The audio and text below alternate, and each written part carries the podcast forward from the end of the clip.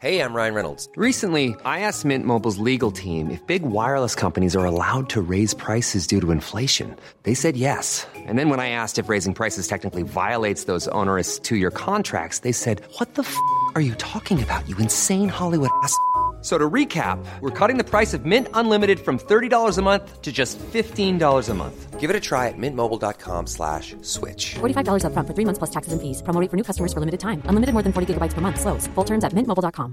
Many of us have those stubborn pounds that seem impossible to lose, no matter how good we eat or how hard we work out. My solution is PlushCare. PlushCare is a leading telehealth provider with doctors who are there for you day and night to partner with you in your weight loss journey. They can prescribe F D A-approved weight loss medications like Wegovy and Zepbound for those who qualify. Plus, they accept most insurance plans. To get started, visit plushcare.com slash weight loss. That's plushcare.com slash weight loss. The Opinion Line on Cork's ninety-six F M. Now, Aisling, I know that uh, we, you've, you've said and you promised us that you won't name anywhere. It just makes it easier if you do that. But um, what's been happening to you? You're, you're a guide dog user, yeah? Good morning. Good morning, P J, and good morning to your listeners. Yeah, um, June twenty nineteen, I got my first guide dog and was loving life and everything was going okay. And when I started using public um, taxis, I started noticing that I was starting to have a few issues with um, gaining access into taxis. So with a avoidance then, I just said, okay, um, I wouldn't, like maybe I just maybe resort to or go back to maybe walking or using buses. But in the last two years now, um, I've had a number of places where I've had like um, refusals. Right. Um, I've had a few hotels. Um, there was one hotel in the county there, another one down around the Waterford area. And then on Saturday there, I was out and about with my family and we went to go into a premises and I was met by, um, sorry, the dog can't go in with you. Um, the dog can stay here at the counter with me. So, and I was thinking, but the dog is my eyes. I need the dog to guide me around the building. So I and just I take it, sorry, Aisling, you have a full harness and the dog wears his official harness and all of that, yeah? Oh, yeah, and I have a card as well that right. we can produce a card and all of this. Um, and when I asked, I was greeted by, um, I don't know what our policy on dogs is. And then I said that you do realise that legally that these dogs are allowed in. So in the end, um, after having um, a kind of a discussion about it, I was allowed in in the end. And in this other cafe two weeks ago as well, um, after having a discussion as well, um, but I just felt very awkward. I could, when I did sit down to have my cup of tea with my partner, I just felt as if we were looked upon and that we were, that maybe the people were saying, would they ever just get up and leave? And actually, and, just a question, and this is purely a question of, of, of interest.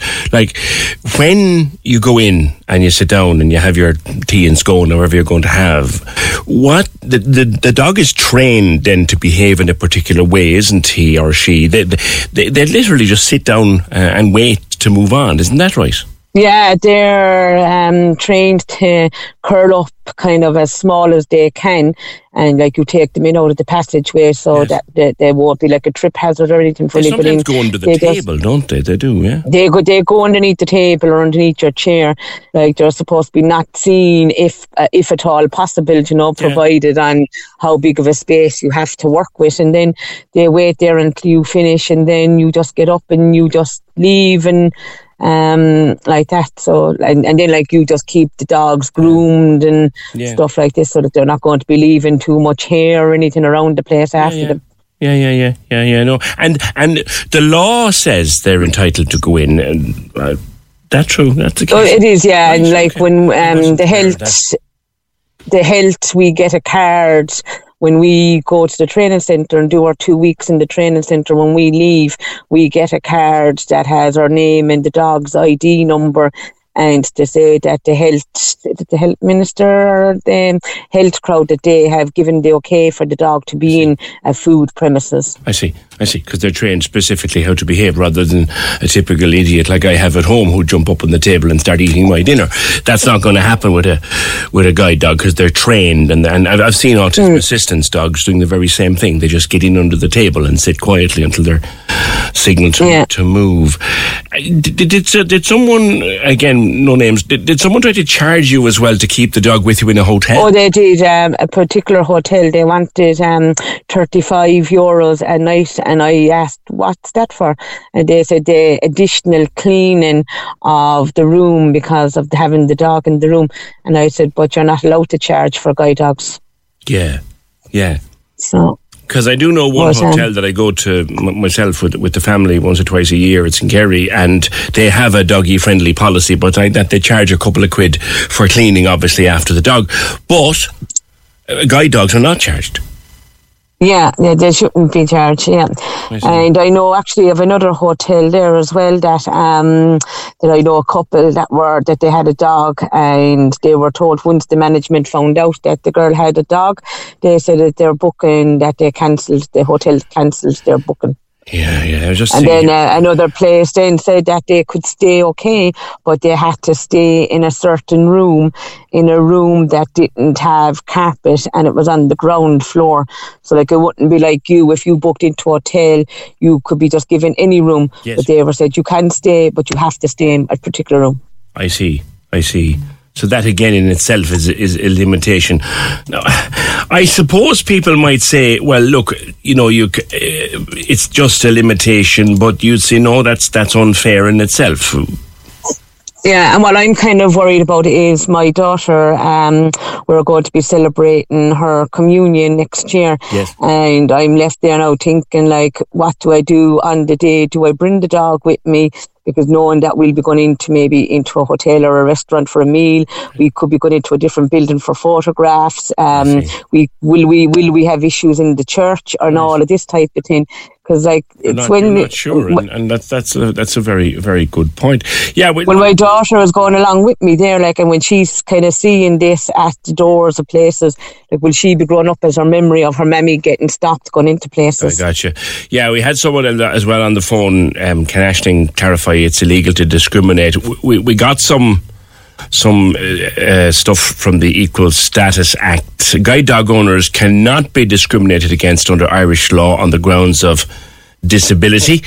Uh, it will usually be against the law to discriminate in this way.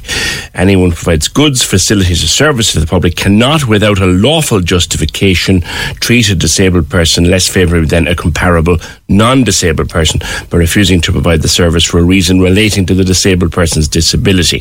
It's uh, pretty much a, a preamble. The D D A also requires service providers to make reasonable adjustments to any of their policies. Uh, yeah. Uh, assistance dogs in taxis, we're checking that one. Um, it is likely that a service provider such as a restaurant or cafe may be obliged not to enforce a no dogs policy in respect of assistance dogs. By assistance dogs, they also mean guide dogs. And with regard to the taxis, now there's an interesting one, Aisling. You mentioned that.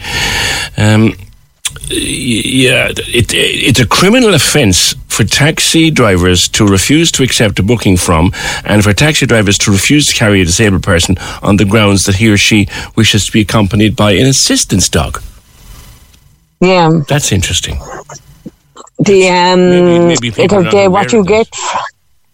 What you get a lot of the time from the taxi drivers is that when they do go to refuse you, that they say that the next passenger getting into the car then would not want to get into their car because of the the smell from the previous person being in the car with their dog, or with the few hairs maybe left in the footwell yeah, of the car. Yeah, yeah, yeah. But they're not they're not legally allowed to do that.